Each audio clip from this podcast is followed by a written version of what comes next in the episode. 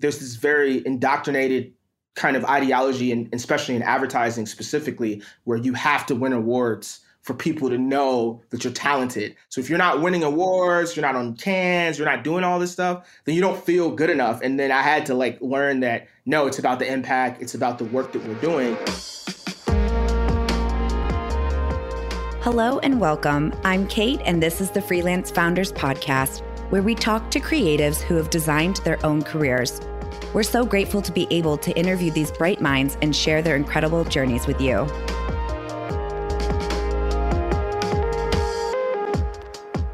Hi, everyone, and welcome back to the Freelance Founders Podcast. Today, I am speaking with the founder of 55 Media Group, Brandon Williams. Welcome, Brandon. Thank you so much for being here with me today. Uh, pleasure to be here with you, Kate. I'm, I'm really excited to get this conversation going and talk with you guys. Love the Freelance Founders Network and just excited to chat. Well, we start every episode off with asking about your very first rate when you went freelance. So, can you share that with us? Yes, it was a modest $50 an hour when I first started, you know, with my background, I have a lot of media advertising, sort of like paid media, paid planning experience. So what I came up was was basically the labor time, what I was getting paid prior to going freelance, but also keeping in mind that like some of the things that I was asking to do were kind of like out of my wheelhouse. So I had a little bit of qualitative and quantitative experience and understood like strategy, but didn't have like the large scale of it. So when it came to, hey, let me do planning for media buying, here's what I think, here's what I know. And then the part that I didn't know was putting together like detailed persona work, or if it's like the entire strategy is marketing is part of that, but then also you intel with paid or if it's out of home or if it's these different things. So I didn't want to, you know, go in there like, hey, you know, I'm this guy who has 10 years of experience in all these different realms. I said, hey, I know I know this space, but I really love this other part of the industry that I'm still kind of getting more grasp at it. And then I wanted to kind of walk my way into once I got a couple more things on my portfolio belt, I was able to kind of scale that a bit more. A lot of people are blindsided and they're just kind of like, I don't know, is this too much? Is this too little? And I love how you're we're trying to get into your foot in the door. And add to that, most junior strategists start off kind of like around sixty-five thousand dollars a year to fifty thousand. So I felt like I was like a newbie in that world, but not in the in the totality of like all advertising, right? So I knew that I had some skill, but I didn't want to come in there just like brandish, like just coming in there, just thinking I know it all and, and humbling myself to, to that experience as well. Thank you for sharing that. When you're entering into a field that you want to learn more about or you want to like enter into, being okay with not being the best right off and taking a step back away from your ego. So, can you just kind of walk us through like your career and how you ended up in freelance and starting your own company and where did you start? Basically my journey is like very unlinear like most people in our industry but i'm originally from cincinnati ohio and i was always a curious person i was really into like art comic books, you know, anime, you know, fashion. I had so many different interests really young. And so my mother really pushed me to go to schools that kind of nurtured that identity. So I went to performing arts school when I was a young kid. I learned how to play the piano. I did tap dancing. I did ballet, did a lot of like things that were kind of like nonconformist sort of things that some kids would be like, who are you? Like, what are you doing? And I think that propelled me as I got older to really pursue art and really love art. So I went to Fashion Institute, studied packaging design, and then went into graphic design, and then went to Art Institute and really studied marketing and advertising. And when I got out of school, I didn't go to portfolio school. I didn't really like the whole expectation. You get out of school, you create logos, you create billboards, you create posters. And so I, I didn't see that for myself to make a long story short, I immediately went into interning and working with the gentleman Jeremy Scott. And we, you know, it was not a form like a formal internship, but it was one of those things where I got to work on a bunch of different campaigns, and it was like three or four of the guys that I knew I grew up with. And so, with that being said, it kind of took me into a whole different direction. Most people don't know I was a musician for like literally seven years and toured and played music and was doing music and all kind of different stuff, and it was really exciting. And through that experience, you know all things don't have happy endings, unfortunately. So I got signed.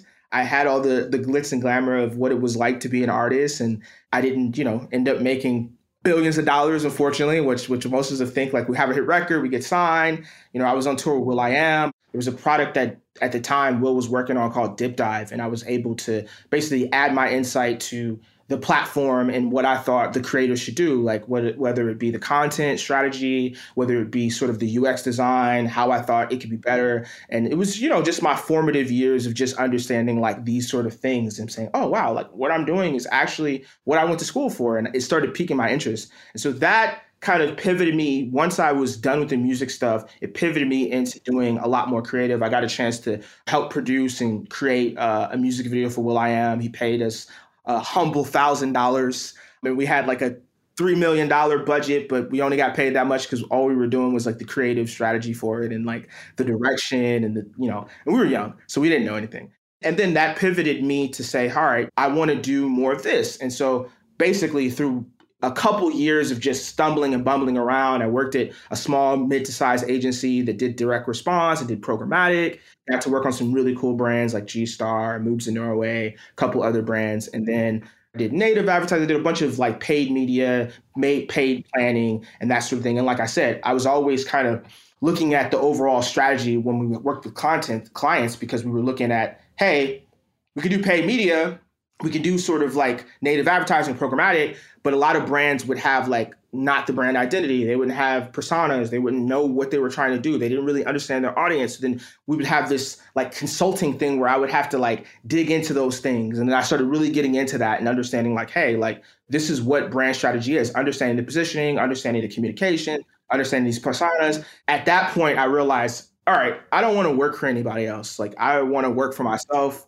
I know that I have a lot of interest and I know that I, I know a lot of different people. So let me bring those different talents into the world. And that was kind of the start. And then I started, you know, my own company in 2019 and pretty much the rest is history, as they say, but you know, it's not just stumbled, you know, had a bunch of different clients, didn't pay, worked with a bunch of nonprofits, unfortunately, that didn't have the money that they wanted. Just took a lot of free free jobs, just learning, and then eventually, you know, had a big client where it was enough to say, all right, now I have a business. I mean, you have such a diverse background from music, fashion, media. It's so interesting to hear your story just because some people have one or two jobs that they're at for five years each or five and three years each and then they're ready to go freelance or they just the world kind of pushed them to go freelance especially i feel like a lot of people decided to go freelance during the pandemic so you've been so lucky to have such an amazing career and worked with so many incredible, talented people in different industries. What did you feel like was the biggest challenge or hurdle to get past when you first started? Yeah, so the biggest challenge was convincing people I had the information and knowledge and the expertise. So it was really hard to kind of sell in and bake in what I was actually doing and and really say, hey, you know, I can do this for you. A lot of times, like especially with the work that we do in strategy or planning or anything like that, there's like a process before the process. So there's like this whole incubation period of thinking and brainstorming and talking. And the client's like, all right, so like, how is this going to equate to me getting to X? And it's like, well, we need to like peel back the layers first and really figure out how we even got here to be able to get there. And so a lot of that was like a big hurdle for me. And then I think also just being confident, you know, and, and having that confidence in myself and my own capabilities. Like I knew that I had the experience and I knew like, hey, I got to sell this in. But also like sometimes I think as all freelancers do, you don't think that your work is good enough. Sometimes you're like fighting against,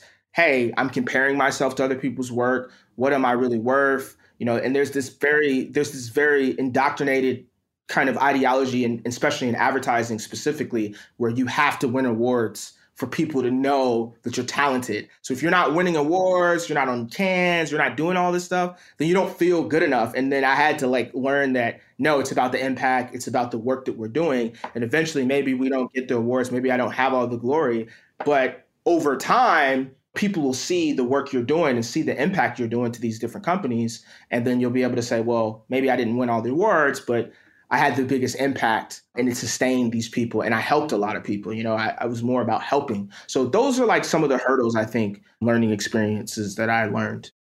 Do you feel like when you first were starting out, like you said, you know, in order to get from where we are now to where you want to go, we have to peel back the layers. Do you feel like they were just expecting like a lot of like immediate results? How did you yes. overcome that? How did you explain the process to them? Yeah, so it's funny because I feel like it taught me a lot about me being patient because I'm not the most patient person in a lot of cases.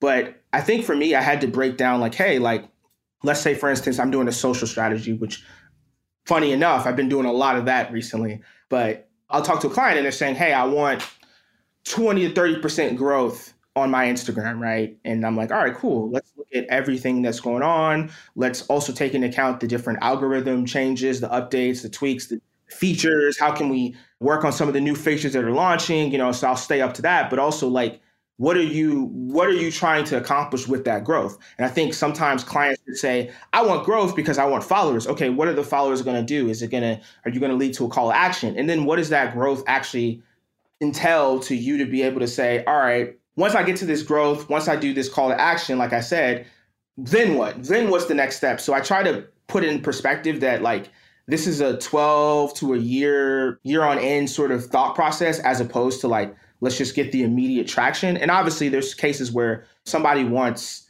SEO, but even that, like backlinks, you know, you're buying keywords, it may take a while for things to ramp up before you're actually seeing it. And you got to spend money. I always tell clients, you got to spend money to make money a lot of times. And that spending money is all optimization. It's there's no like there's no not learning. You're learning even when you're optimizing. Even when you're throwing money at something, that's a learning. You're building funnel pages, you're doing all this stuff. Like whatever you're doing, even if it's strategy work, like you do a campaign, you do this brand personas, the campaign doesn't work, it doesn't, the insight's not great. Okay, now you're pulling back and saying, oh, that insight's not great what can we do to pivot? Oh, well, now we understand that this is not the audience we want to talk to. We actually want to talk here. And so I think it's just, like I said, just drill into clients and understand like you're not trying to build a flyaway brand. You're trying to build a legacy. You're trying to be here for the next 10 to 15 years. And so that patience needs to be established right away when you're talking to someone and say, hey, what are we trying to do? Are we trying to build, you know, are we just trying to sell something real quick? Or are we really trying to build something where you're going to make residual income, whatever your business model is,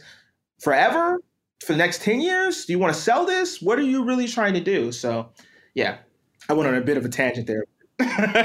I kind of love that. You know, I think it's so true. You know, nothing was built overnight. I mean, there are businesses that open up all the time, but like the ones that last are the ones that really take the time to really focus on their learnings and like what works, what's not working. If this isn't working, let's pivot.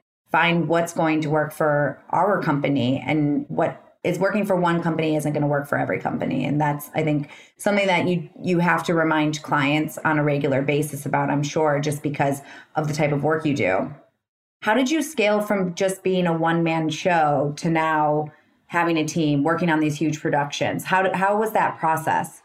Oh i mean i'm still going through the process now it's tough, man. When I first started off, some of the stuff that I was doing, even early on with the will.i.am stuff, I mean, that was a big production. And Mike Jerkovich is really the lead director on that campaign. But, you know, we had like 60, 70 people in the room. Like it was so many people. And we just had the, the incubation of ideation part. And then we were on set. And then obviously we were in the editing room. And then that was it, you know. But when I first started, it was just, you know, it wasn't like I wasn't thinking like a business. I was just like, hey, I got a bunch of friends who are really talented, really have a lot of skills. And then somebody was like, hey, you guys should work on this. And then we did it. It wasn't even an idea to think of it like as a company. And that at that point, that was like the first time I realized, oh no, I'm a consultant. Like this is what I'm doing. And so that grew into like where we are now. And it was a process from that point to learn, listen, the turnaround rate in marketing and having an agency is so huge and it's you're lucky enough to get some really solid people you can work on and depend on that are really down for the cause and love what you're doing and involved but you start learning that different people have different you know priorities. You know some people see the vision long term other people are like hey i just i'm here to make a check. I'm here to do some work that i care about that's fun and then after that i want to go and do whatever I'm to do. So it's one of those things where I think as a as an owner, you get really really you know you get really sad. I think you know you you want to keep everybody, you want to do everything, you want to have like 20, 30 people. And when we had that, it was great, but the, I'll be honest with you to be super transparent, it was the most anxiety and stress I ever had because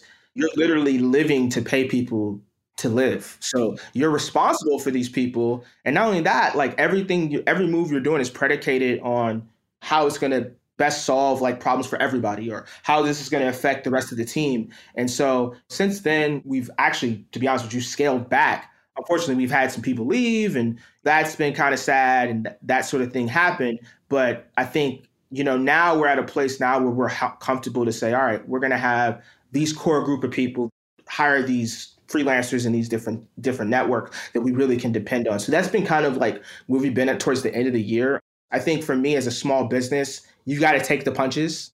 I might go from being like a 20 man group to having five to having one to having 20 to having 30 then back to one to two because of the fact that you're still evolving you're still evolving as a business and you're still learning how to be a better manager in retention and give people something that they want to stay because even if you do that like even if you try to give people the best whether it's packaging whether it's you know insurance anything like that people have their own priorities and want what they want so you have to be okay to say this might be a, of a season where i helped someone i grew somebody in this particular case and they go on to do do other things and that's great and you love that you love to see it and you pat them on the back you're sad but you're excited to see them grow and then a lot of times we have people who leave like we had a producer who left our company went on to do more freelance work and came back and worked on us worked on some other stuff. I think that's the the biggest kind of lesson in learning and just development I've had to go through, just not having my ego so involved. More so like have quality people that you love and appreciate and and feed them and support them and give them good energy and put them in good positions so they go off and do better things. And if they come back, great. If they don't, you always have that lesson and season that you learned something from. Freelance Founders is more than just this podcast. It's a thriving members only community and resource hub for the top creative and marketing freelancers from around the world. Our digital platform acts as a home base to freelancers across 49 cities, 13 countries, and counting. As a member, you get access to like minded individuals, exclusive freelance jobs, professional development workshops, a library of resources, and invites to exclusive in person events, all available wherever you are. One member even said, If it weren't for freelance founders, I would have quit freelancing. This community has introduced me to countless creatives, helped me increase my rates, and find lots of new jobs. Apply by April 1st to get access to our spring cohort. The journey you've been on with starting the company and then, you know, building it, then scaling it back, I feel like that's a very like natural kind of thing that people don't really talk about when they're starting their own agency yes, a lot of people are focused on scaling and growing, and then they, if they want to get investment, and yes, you have to have that trajectory. You have to have that like upwards trajectory, which puts so much pressure on a person and a company because it's like if you don't do that, you're kind of using that as your way to measure success. I appreciate you sharing that because I do feel like that's something that is never always talked about. The fact, too, it's like sometimes you can offer them, like you said, the best packages of health insurance and retirement funds and pay. But if it's not the work that's really keeping them interested and they're not there for like the cause and down to work for the cause, it's hard to keep them. A hundred percent. And I want to add, because I didn't really touch on the production piece, like we had a space we were basically building out and really excited about. And the art director who I was working with at the time, you know, just had a different vision. You know, he wanted it to be a space where there was different people coming in and out, more of like a space where multiple photographers were in and out and they were doing different things. I was really uncomfortable about that for liability issues and not to tell too much of the situation, but you know, he's an art director, super great space, has nice bulbs, has every camera you can think of in it. And what ends up happening is I wasn't there, but late at night, is drunk driving and just runs into space. And you know, you don't think about that. Of course, insurance took care of it, but then, you know, that sets back time. Now there's budget involved. And so it made me want to think back like, hey, like, how can we be as nimble as possible? Things happen, but you have a whole entire space that gets knocked down and now you're out of commission for three or four months. That's going to really hurt your bottom line. That's going to take away from like what people are getting paid. Now this affects so many different other things, that whole department now. And I just, for me, like going into 2022, I was like, you know, if it's just me and like four, four freelancers, I, I'm okay with that too. You can't kill yourself to to make a dream happen that's gonna eventually make your whole body not be able to sleep at night and your anxiety go through the roof. Totally. I mean, I also think too, it's like good to see the different types of options and how your agency works. It might not be having 10 full time people right now, but having freelancers because that's just the way that it's working. And that's that's allowing you to give that space. That's allowing you to have different types of clients. That's allowing you to take on those clients that you want to do like a pro bono project for which is amazing. And you should have that opportunity. That's the reason why we've created these types of jobs and careers for ourselves is that it gives you that flexibility and it's okay you know? I was going through phase for like all last year beginning of last year where i was like where do I want to take my company? Like, is it a company? Is it not a company? Like, can I call myself a company because it's just me? Am I supposed to be hiring like people? And it was one of those things where I just was like, I had to really sit with it and just kind of be like, it's okay. Like, what you're doing is where you're supposed to be right now. And if it's meant to scale, like, you'll know the time when you can start bringing on those full time employees the mission for 55 Media Group is to support the BIPOC community. How do you approach this every day through your work? I think that's one of the best things that as a freelancer and as a person who started a company, I was able to do like decide what I cared about immediately. We straddle kind of like a DEI sort of narrative and what we do. I don't I don't consider myself a DEI specialist at all, but a lot of the RFPs or a lot of stuff that we get in, kind of speaks to that. And it's like, hey, we don't know how to speak to this particular community, this disenfranchised, you know, if it's LGBTQ, if it's transgender, these different disenfranchised communities. But outside of that, you know, BIPOC, Black and Indigenous people of color, it's like large in part who we really talk to. And I think with the work that we try to do, it's it's mission work. It's you know it's stuff that we do within the community we try to get involved with stuff locally in Los Angeles, Watts Community Core, you know, different things going on in the community that specifically caters to the community we're talking to. We try to make sure that even in regards to like the clients we pick up, you know, we just worked on Young People in Recovery, which was like an amazing project all about recovery and people dealing with that um, and substance use recovery. And specifically when it comes to BIPOC people of color, I guess there's not a rubric in that community about that information about how to deal with certain issues when it comes to substance use disorder. So we were able to create a toolkit. We interview people, we talk to some specialists, we were able to do this whole, you know, survey and everything. And it's the first that they've ever done in this community ever. So like that kind of stuff is like so enriching to do. And I think that we always try to make sure that whatever we're doing, our heart's in it, we love it, we're excited about it. And not only that, it speaks to some of the things that I think a lot of the people I work with and the people within our group and our core team kind of deal with on a basis. You know, for me, like being a person of color, there's a lot of stigmas obviously around work and getting work and jobs and credibility and sort of sort of things like that. And being able to work with clients that understand those issues and really you're like, hey, you know, we see that you care about this work. You're you're in the trenches. You're you're about this, and also like you care. You're not just like talking to talk add to that, I'm part of 100 Roses from Concrete, which is like a nonprofit that always focuses on the whole mission behind it is, is to tackle things within the marketing community, specifically for people of color and people of, of different races and ethnicities and genders, but specifically tackling these different issues.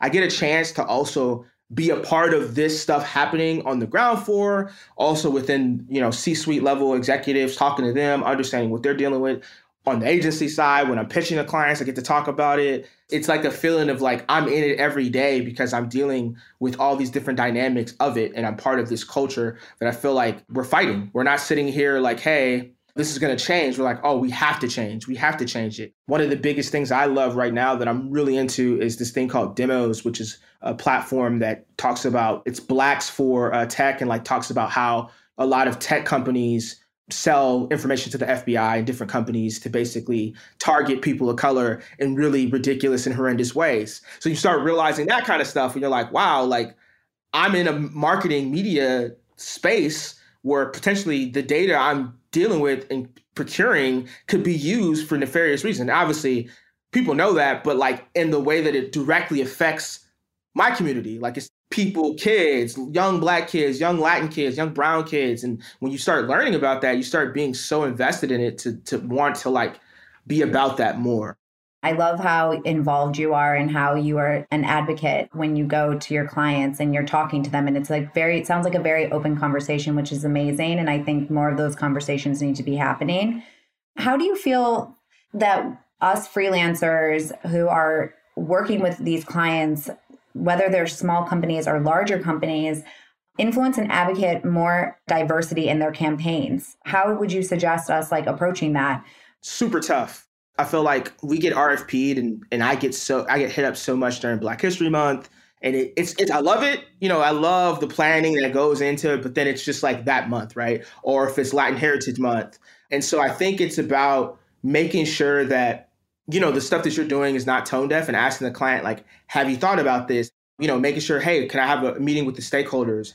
Who's involved? If you see a bunch of middle-aged Caucasians or even all black people. You know, you don't want any bias, right? So you're like, all right, how do you make this more diverse? There's no women sitting here. Like, have you guys thought about bringing a consultant in who specifically speaks to this and any sort of things like that? I think it's also like making sure that in the marketing materials that you're also providing that sort of transparency and that clarity in what you're saying, messaging, the look, the photos, everything that you're doing is inclusive and and you're telling the client that you need to be thinking like this. Also with the strategy of social media, making sure that they're following and, and procuring clients and, and, and accounts that are inclusive and they're learning about these new accounts. You know, I'm always telling my clients to go on TikTok because I feel like it's one of the best places for that sort of conversation when it comes to Gen Z. They they just they're able to talk about these things in a much less cancel culture kind of way. It's like, hey, this is the truth. This is what's going on. If I find an article that's interesting, I'll send it to my clients. Say, hey, did you know this? Like, I think this is so interesting. Check this out. This would be great. Like to get on the doc, I would love to talk to you about. And you know, a lot of times it's also like the way you approach, right? I'm getting better at that. I think as a man, I have a bit of like mannish explaining that I do where I'm like, you got to do it like this, you know, but you have to like have a tactical way of like, hey, you know, I noticed, you know, the marketing materials we're using, I would love to be more inclusive. You know, let's, ha- I would love to get on a call. You know, I have somebody who specializes in this, or I, and you don't have to come off like you're a tastemaker of everything, you know it all, but just, hey, you know, I had this conversation really enlightened. I would love to share with you about this information and talk to you about this kind of stuff, you know, and being able to have that dialogue. And I think a lot of times clients love that because if they, if they want to grow and they want to sustain, like we talked about earlier, they understand that the future, it looks like diversity. It doesn't look like a bunch of middle aged white dudes in a corner in a boardroom talking, because that's not what the world looks like today. And so they understand that. So they're going to want to be able to be a part of that. And a lot of times they just don't have the information to put that perspective in their lens. Yeah, I, I think also you you touched on it when you're like, you know, I get hit up for Black History Month and I love all the planning and but I think it's about like celebrating these different uh, all different types of communities throughout the year. And like i love that there's these months but like it's like pride as well. Like i feel like a lot of brands focus on like pride month you know what i mean? It's not yeah. like and it's something that should be celebrated throughout the year you know because that is where we are. There's no rules that it's just for the month.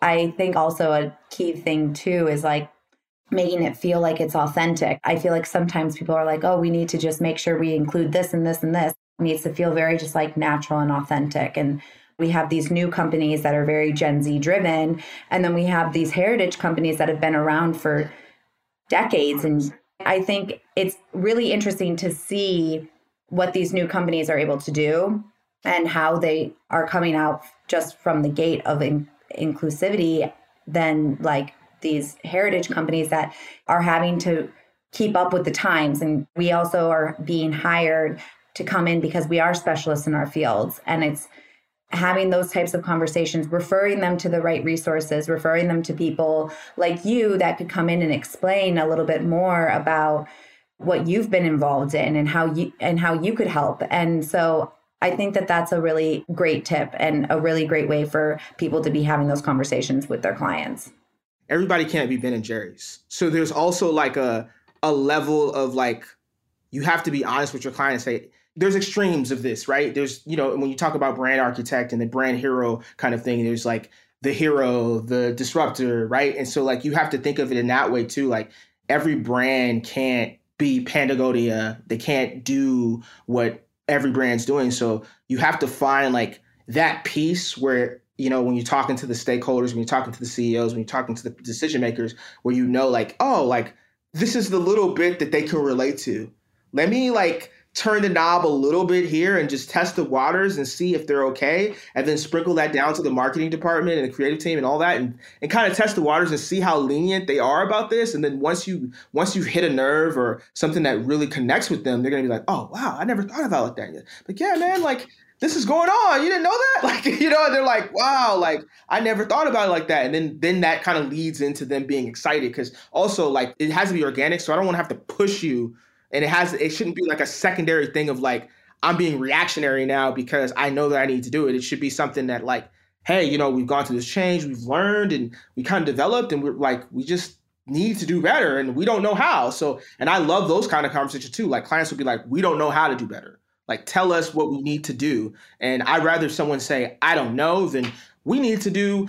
I never forget one of these big CPG brands came to us early on when I started my business and was like, hey, we want to do a campaign for our X brand that's going to basically pay influencers to post, and whatever they post will basically match the money to whatever nonprofit they post about, right? And I just was like, you know, that's cool, but like that's not really gonna like last, you know. And I kept telling them, I was like, you know, what you could do, and this was like an idea I had. I was like, you know, you could go into different neighborhoods, and your ex brand can go and set up pop up shops, and you can go and like pass out informative informations, do like things where you teach young entrepreneurs how to start a franchise. That to me is way more worth it. That will go way further going in that community, figuring out a person, a point person, and building something and having it there and as a staple than to go and just shove off some money. And long and behold, the campaign didn't do anything. You know, and it was one of those things that like I never forget that. And I was super excited because it was like a blue chip company, big company, had a huge budget, but it was like they didn't want to do the work. They didn't want to like actually change anything. That's what you deal with a lot of times when you're talking about this kind of stuff. It's like people will do the lowest hanging fruit uh, possible. It's so interesting having these like open conversations because I do think a lot of people are having these conversations with their clients or wanting to have these conversations with their clients. And so it's really important to advocate for different communities that are un- being underrepresented and how you can get your clients more involved and educating them to help be more inclusive in an authentic way. Well, I have three questions that we always wrap up with, so I'm going to dive into those. When you're on your own, it can be really hard to measure success. So, what does success mean to you and how do you measure it? Whew, that is a good question. Success means to me having the autonomy to say no being able to say no.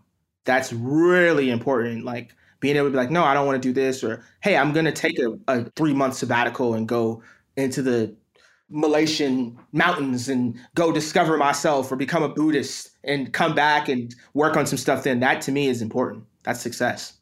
It's hard for people to learn to say no. I struggle with that. So I appreciate that that is your success because I want that to be my success. Like I want to get to that point. I'm almost there, but I want to get to that point. Oh, you're coming. It's coming. It's coming. you got to you got to see it to believe it. You you already see it. And then we all have like our own, I don't know, some people have mantras, some people have like a tagline. My mantra and what I tell I tell everybody who's coming into the freelance world, don't let your highs be too highs and don't let your lows be too low. Do you have like a tagline or a mantra you like share?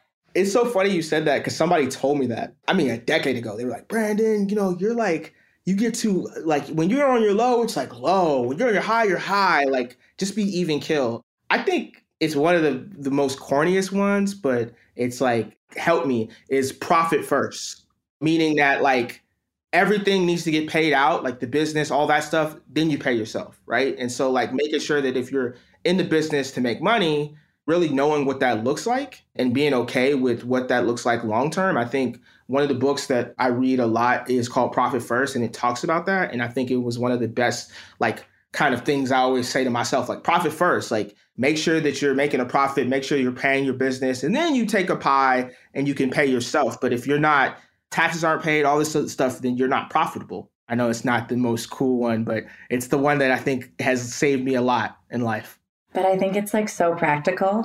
Yeah, it's a little cheesy, but okay. And Brandon, the last question to round it out First question for you was what was your first rate?